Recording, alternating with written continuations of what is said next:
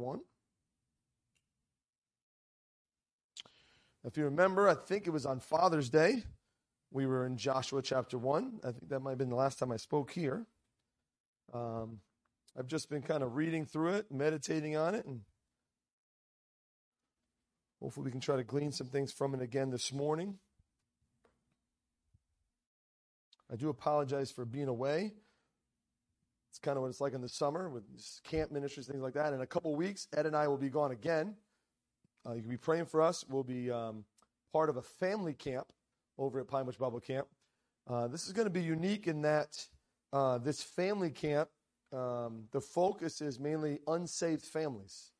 So there are actually going to be people, families that come uh, who do not know the Lord, and so we're kind of we're praying that God will do a mighty work there um, in reaching some of these families. But you'll be praying for us. That's in a couple weeks. Uh, it's a family camp weekend. Family camp weekend. So. Um, but Joshua chapter 1, uh, we're just going to read a few verses here, beginning in verse 7.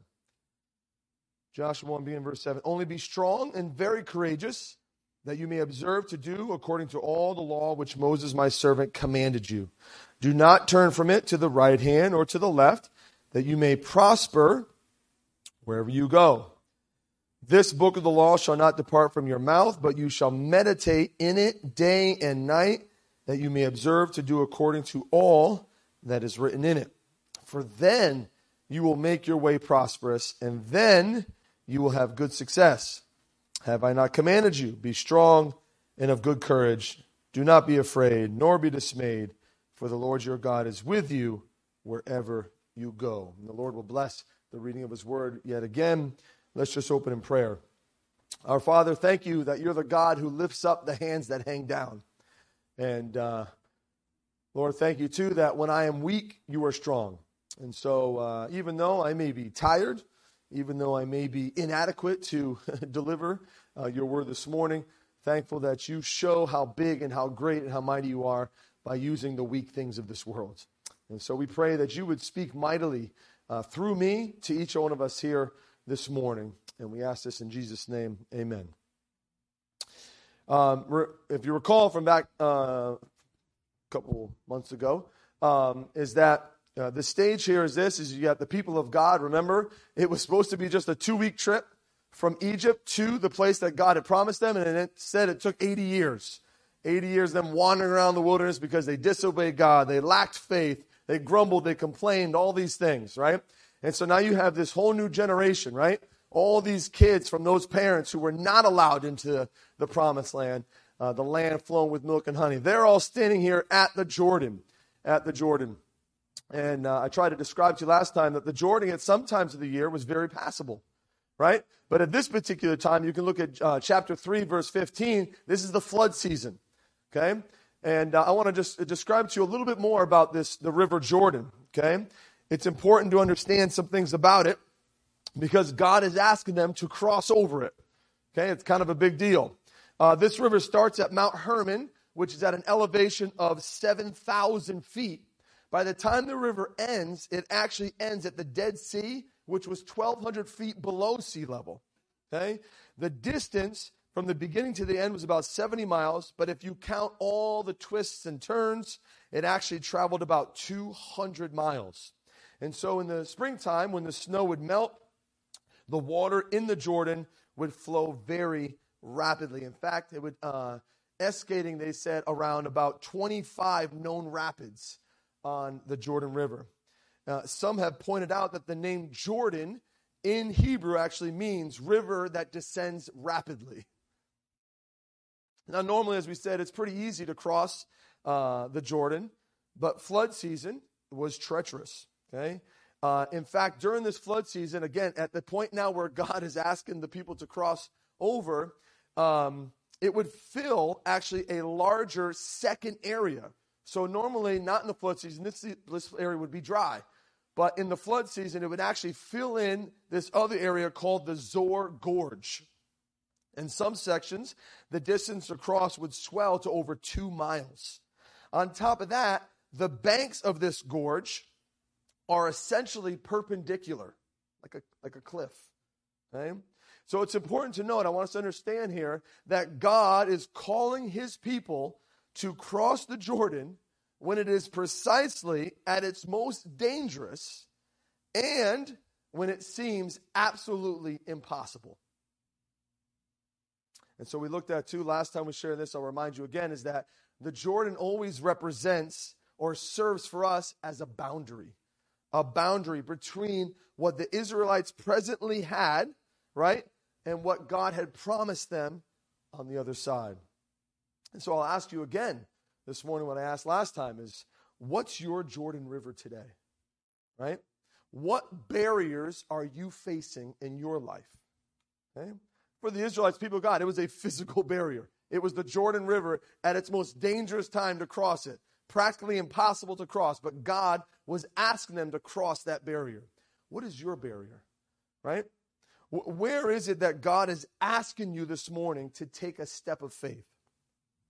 And if you're not sure what that is, you know, maybe you want to ask yourself this question What am I afraid of? What am I afraid of? Your fear will tell you what that obstacle is. What is that barrier? And again, we said symbolically in Scripture, the Jordan always represented a decision. A decision. Okay? And so, as we're going to look through here this morning, right, there are moments in our lives, even now, right, where we have decisions to make. We have decisions to make in this journey of faith, right? And sometimes there's barriers in our way, and, and we have to make a decision, uh, just like the people of God here. And so, hopefully, we can glean a couple principles here uh, that would help us. Also, want to remind you, too, is that in verse uh, 8 that we just read, uh, it's the only time that that word success is translated in the Bible. Okay? Um, I guess another question I would ask you this morning is do you want to have success? Right?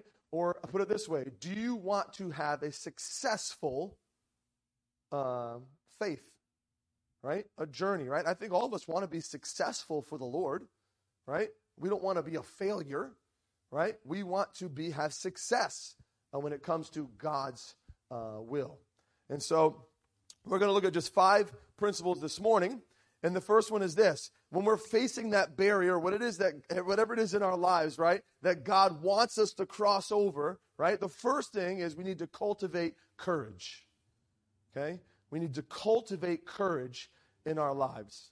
Uh, over and over again, right, he's told, be strong and courageous. Be strong and courageous. In fact, in one of the verses, he says, what? Be very strong and very courageous.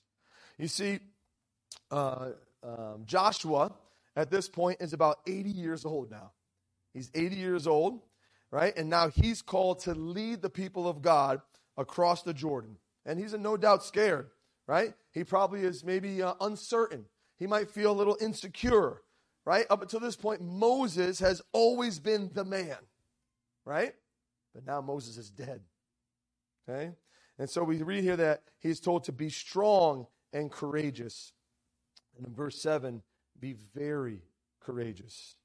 You know, these words sound very similar to the words that were spoken to a young Timothy by Paul. In 2 Timothy chapter 1 verse 7, he says, "Timothy, for God has not given you a spirit of fear, but of power and of love and of a sound mind." Whatever you are worried about right now, God wants you to have courage to confront that issue. Okay? Cultivate courage. You know, You remember the story of Ruby Bridges. Um, so there was a time where the New, or- New Orleans passed a law that now all African American children could go to the public school. And uh, obviously, uh, there were many people who were upset about that. In fact, uh, what they did was many of the white people there would actually um, make uh, threatening, uh, make threats towards anybody who would go to that school. And so what happened was when the first day of school came, there were no other African American children who would go to school. They were too scared. And in fact, uh, there was hardly any um, Caucasians either that went to school because of the threats that were made. There was only one girl who came to school that day, her little six year old Ruby Bridges. And some of you may have seen the movie. If you haven't, I recommend you see it. Uh, but Ruby Bridges went to school all by herself. She had to be escorted by two guards in front of her, two guards behind her every day at five of eight in the morning. And she would come to school and she'd learn there in that quiet, empty school every day. you know, uh, Harvard professor Robert Coles, he was curious about what went into the making of courageous children like Ruby Bridges. He talked to Ruby's mother and he reported what she said. Here's what Ruby Bridges' mother said. She said, There's a lot of people who talk about doing good and a lot of people who argue about what's good and what's not good. But there are other folks who just put their lives on the line for what is right. Notice here in uh, Joshua, in the same chapter, if you look later on, this is uh, pretty cool to me, is that not only is Joshua told by God to be strong, to be courageous, right? As I said, Joshua, I'm sure, was feeling a little scared, feel a little uncertain here about what's happening here. But notice this too. He then, uh, so when he addresses the people of God, they answer him. Look at verse 16 of chapter 1. These are the people of God now, right? They've lost their Moses. Now they're looking to Joshua, and they answer Joshua. They say, All that you command us, we will do. And wherever you send us, we will go.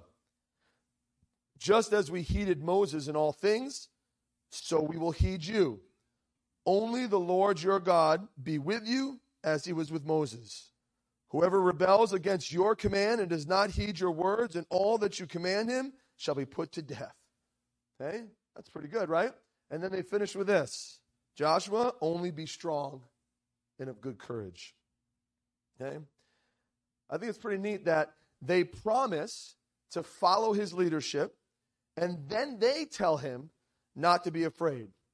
So here's God urging Joshua to be strong and courageous, and then the people around him are actually cheering him on as well.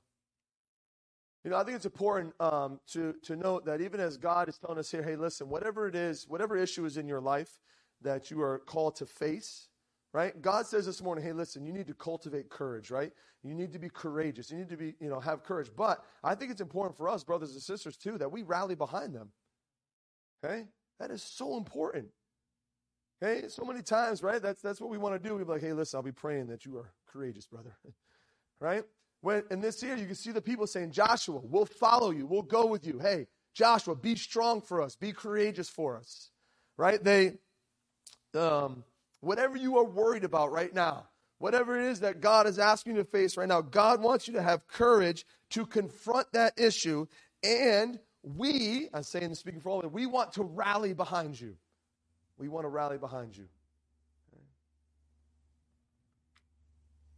Courage is important. We need to cultivate courage. Uh, I'll give you a, a, story here, which is very encouraging. Is um, I don't know if some of you have heard of Gladys Aylward. Gladys Aylward was a missionary in China, smallest little thing, tiny little woman, and she just always felt that God was calling her to China. And so in 19, I think it was 32, Gladys Aylward was in China. In fact, she uh, what ended up happening was there was a lady who was uh, in charge of an inn, and she was looking for someone to come help her out. And like I said, Gladys always felt God wanted her in China, so every little penny she had gave her enough to get over there and not get back. And she went over there and she helped her with this inn. Very short time after that, the lady, the owner of the inn, died. And now here's Gladys Aylward with this inn all by herself in China, not knowing why God has her here. But there was one particular day where, uh, so anyhow, God had given Gladys Aylward uh, opportunities.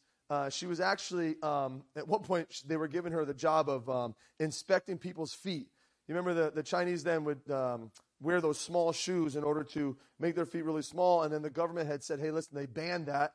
And so they gave her the opportunity to go from house to house checking for the government there to make sure. And so she said, oh, fine, I'll do it for you on one condition that I can share with them Jesus Christ. They said, We don't care what you do, just make sure that they, they're not doing that anymore. So it's amazing, right? So she has this connection. But one day, the Mandarin comes up to her and uh, says, Listen, you need to come with us right now. She's like, Okay. And so she follows them to the local prison, and she can hear the screaming that's going on in the prison.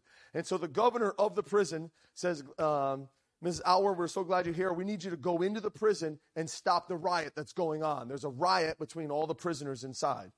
And uh, she goes, Okay, why don't you send your soldiers in there? He says, Well, if we send our soldiers in there, they'll get killed. She's like, There's no way they can go in there. She goes, If I go in there, I'll get killed. And they said, No. They said, We've been hearing you tell everybody that the God you serve lives inside of you. And so we know that if, if you believe that's true, he'll take care of you when you go into the prison. So now what's she going to do? right? So little Gladys Aylward, little tiny little girl, she walks into this prison as a riot's going on, and she says she sees dead prisoners everywhere, wounded prisoners everywhere, and men running around with knives in their hands. As she walks up, this huge guy is running after her with an axe, coming right towards her, right? He gets to about a few feet from her, and then he stops and he just looks at her. And at that moment, other guys in the prison, they all stop and look like, who's this little lady that's here? And then, for whatever reason, by the Spirit of God, Gladys Aylward looks at this man. She goes, yells at him and said, Give me that axe right now. You know what he did? He gave her the axe. And the other ones, he called them over and told them to give their knives.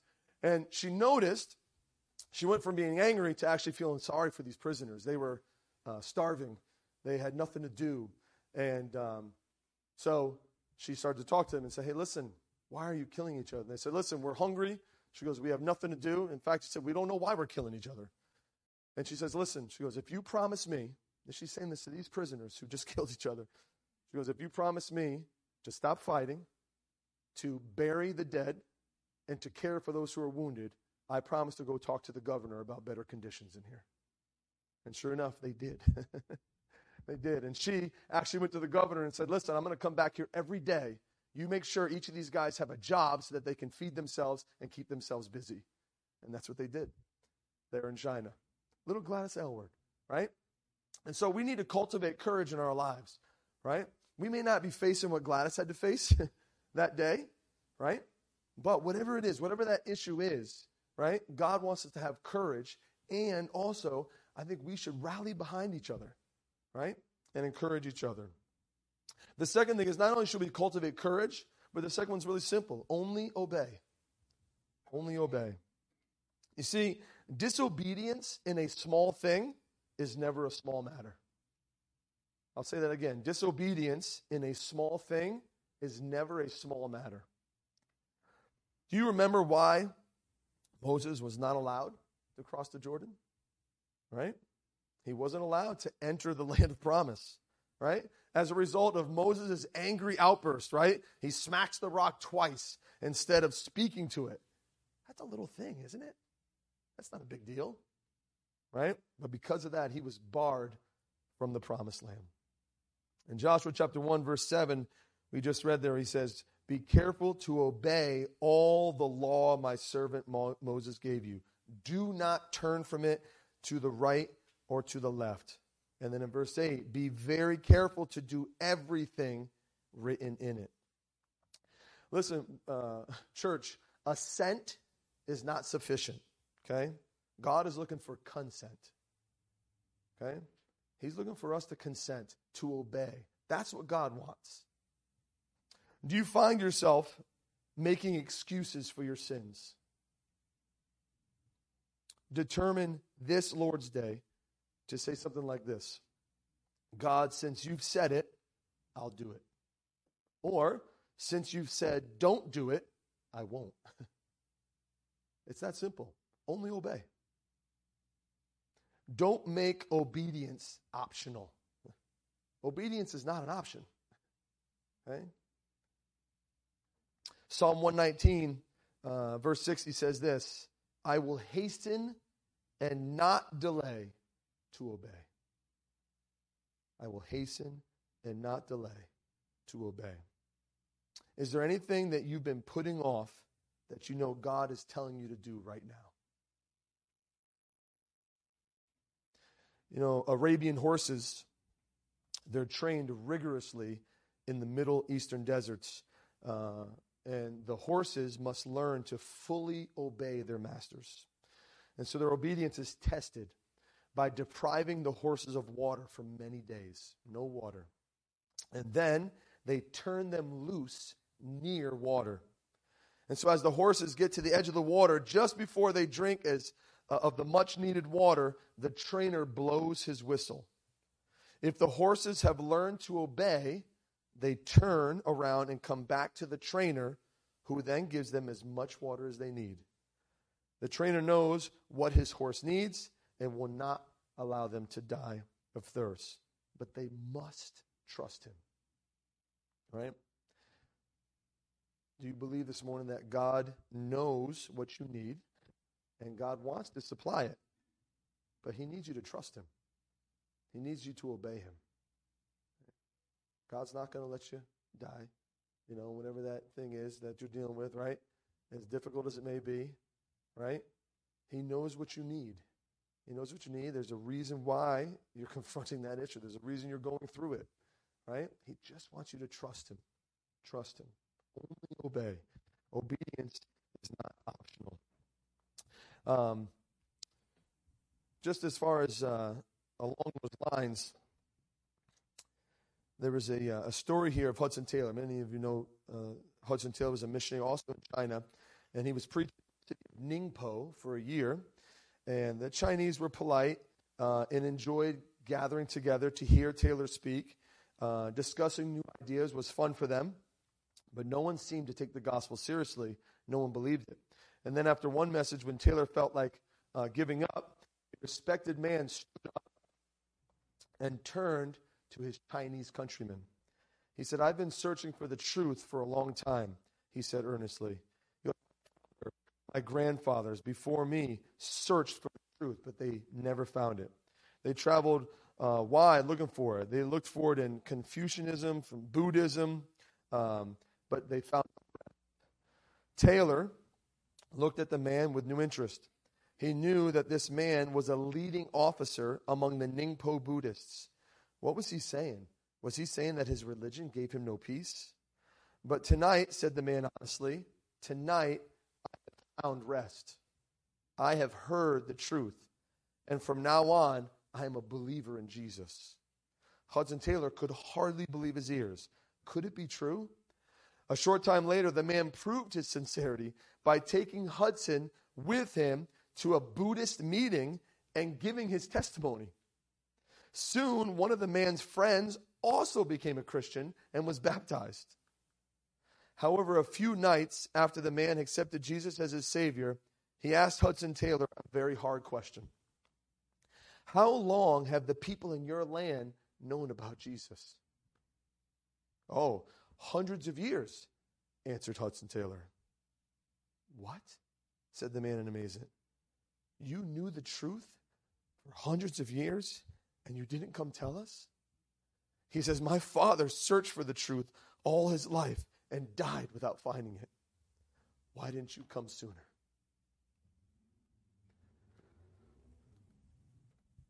Only obey. You know, maybe that one thing that you need to have courage with this morning is sharing what you know about Jesus Christ with one of your family members. Maybe it's your neighbor. Maybe it's a coworker. Maybe it's a random stranger. I don't know, but you know God is calling you to share what you know. You know the truth. There are people all over the world searching for the truth, and you have the answer.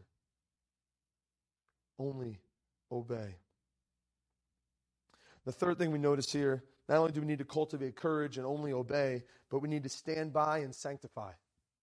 Stand by and sanctify. You will see in Joshua chapter 1, verse 11 it says, Three days from now, you will cross the Jordan here to go in and take possession of the land. So here they are. They know they're going to have to cross over the Jordan. And Joshua tells them, hey, listen, it's going to be in three days. It's going to be in three days, which is kind of interesting, right? But in three days. But then notice what he says in chapter 3. Look at chapter 3, verse 5.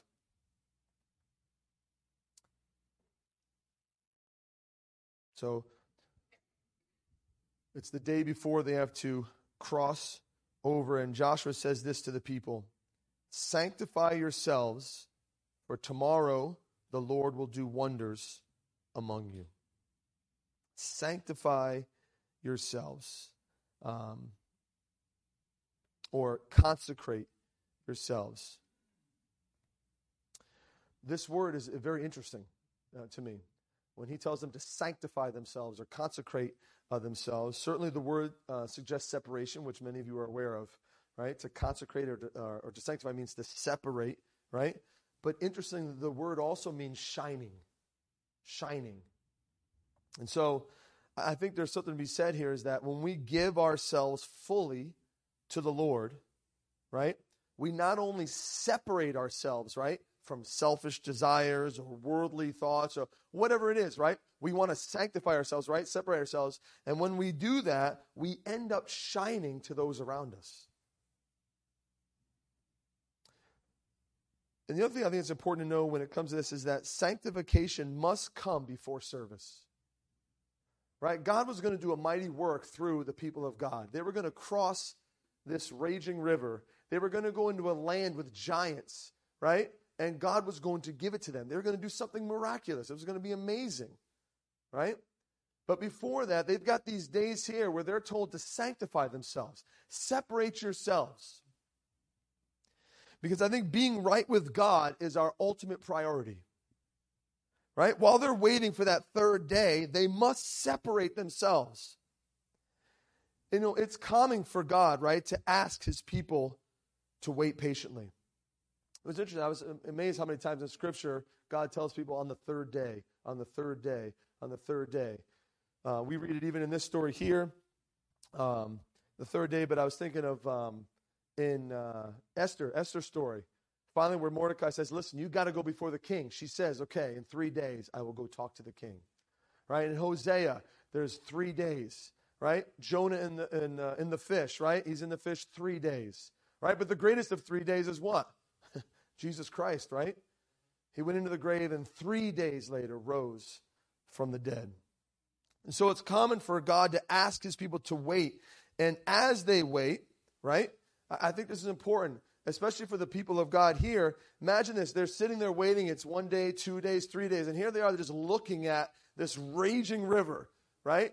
That they know, okay, in a few days, we're going to have to cross that, right? As they wait, right, they have a, a growing awareness of the human impossibility of what God is calling them to do.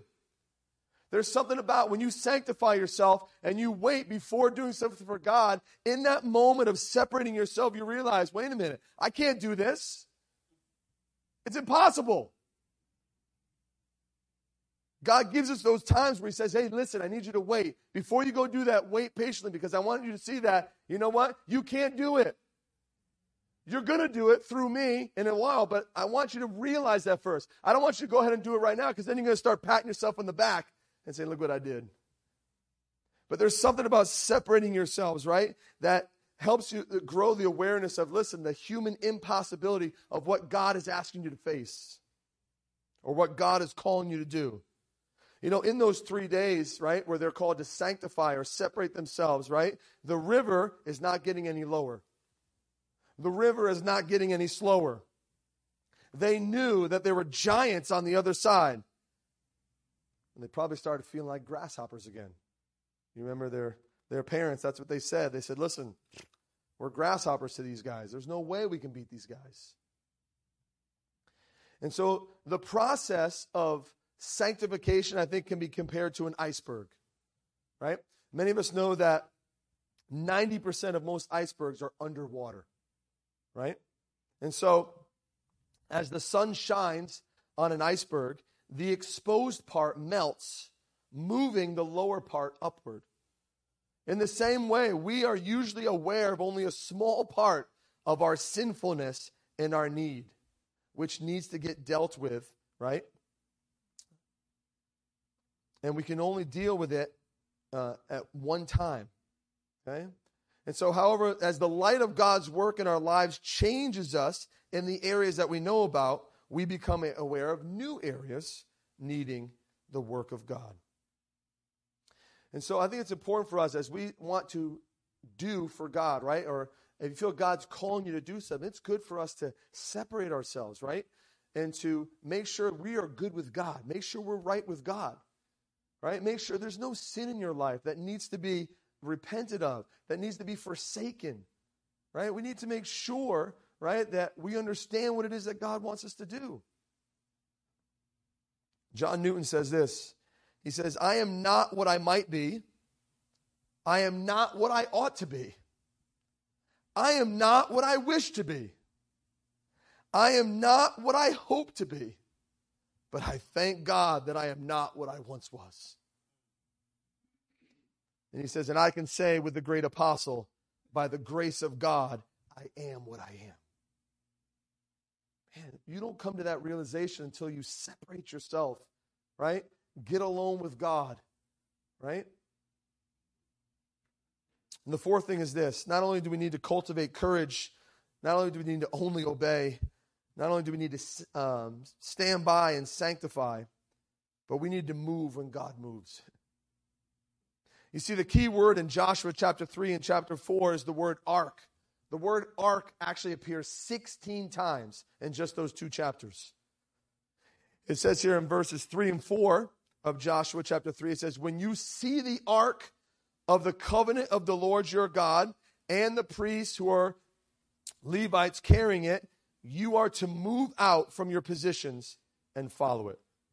Then you will know which way to go, since you have never been this way before. Guys, we know, right? The Ark of the Covenant represents who? It represents the presence of God. Okay? That's why they had to carry it with them. That's why they had to put it into the Holy of Holies, right? That's why only the holy, uh, the high priest could only once a year enter into that area. But it's a place where God would come down and descend in a, in a, a pillar or cloud, right? But the Ark of the Covenant represented the presence of God. And he says, listen, not until you see that ark move do you move. Or else you won't know where to go. You've never been here before. You've never done this before. Wait till God moves and then you move. Here's the principle, right? We should only move when God moves. The priest went where they were sent. It's as Henry Blackaby stated in his book, Experiencing God. He says, Too many times we ask God to bless what we're doing when instead we should join God in what He's doing. Did you catch that? So many times, right? We ask God to bless what we're doing when God along and say, Hey, can you just come do what I'm doing? Let's resolve to only go where God goes and to only do what God is doing. And then lastly, the last thing he calls them to do is to wade in the water. I think it's very striking to me that God does not stop the river, right? Until the priest's feet hit the river. Right? He says, hey, cross the Jordan. Here they are carrying the ark. And they get to that raging river. Remember, as I said, it's like steep too. It's like perpendicular. That as they kind of looked over the edge and the raging river, they said, okay, God, here we are. You can, you can stop the river now. no. God never gave him any indication that. He just said, hey, listen, take the, tell the priest to carry the ark and step into the river. In verses 15 and 16 of Joshua chapter 3, it says, Yet as soon as the priests who carried the ark reached the Jordan and their feet touched the water's edge, the water from upstream stopped flowing. And because it's at flood stage and the gorge was filled with water, the perpendicular cliffs probably made stepping into the water very precarious. I wonder if the guy in the front turned to his buddies and said, Hey, I went first last time. right? One of you, it's, it's your turn now. Okay? And they all knew that gold doesn't float. right? Imagine that you're carrying the Ark of the Covenant covered in gold. Right? But here's the deal. Right? If you focus on the flood, you'll fail to step foot into the fray. God didn't want him to focus on the river, on the flood, right? Just do what I tell you to do. And so, as they were 10 feet away, the river raged. One foot away, and they could probably feel the water spraying up into their faces. One inch away, and the mighty current showed no signs of letting up. But as soon as their feet touched that first wave, the water receded. Are you stuck right now? Hey? You know, as I said, that there's something that God has wanted you to confront. God's calling you to do something, whatever it is, right? And you're just stuck. Maybe it's fear. Maybe you're afraid, right? Maybe you're uncertain, right? The lesson here for us is this the best way out is to take a step forward. take that step. Yep, it looks really treacherous. It looks dangerous. You, it looks like you're going to get hurt, right? But God is calling you to take a step forward. Some of us may be too lazy or too uncomfortable to step into the water. We must believe, then we'll see. God wants us to believe, right? God wants us to have faith. He wants us to trust Him with what He's called us to do. We need to tell God that we'll follow, then He'll lead us. But we got to tell God, God, I will follow. Or are you waiting for the waves of life to calm down before you trust Him? They may never calm down. that may be what God has for your life. Is raging waves, perpendicular cliffs, whatever it is, but God's called you to follow him. Do you want to follow him? He wants to lead you, but you got to be willing to follow. God wants you to take the first step. It's only then you'll see his power displayed in amazing ways.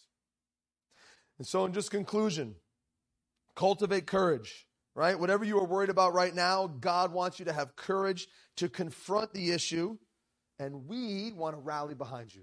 We want to rally around you too. Tell you, listen, be strong, be very courageous. Also, only obey, right? Is there anything that you've been putting off that you know God is telling you to do right now? Obey God. Okay? Obedience is never an option. It's not, it's not optional. It's not optional. And then stand by and sanctify, right? When we give ourselves fully to the Lord, right? We're separated from selfish desires and we end up shining to those around us. And then move when God moves. Instead of asking God to bless what you're doing, join God in what He's doing. And lastly, wade in the water. Don't wait for the waves of life to calm down before you trust Him. Take the first step. Let's pray. Our Father in heaven, we thank you again um, for your precious word. Um, we pray that you would just give us courage uh, to do what you've asked us to do. Help us to take that first step. Lord God, um, help us to rally around each other. Lord, uh, whatever it is that people may be going through, maybe it's a difficulty in their marriage, maybe it's difficulty in parenthood, maybe it's a difficulty with tragedy or sickness or um, isolation, loneliness. Um, Lord God, there's so many things that, that we confront all the time in our lives, uh, Lord. And so we just pray that you help each one of us uh, as you've called us to these things, Lord, that uh, you would help us with some of these principles, Lord, uh, that we could be uh, do these things for you and be prosperous and have success uh, in this journey of faith that we're on. So we ask all these things that you may be glorified in and through our lives. Um, we pray these things in Jesus' name. Amen.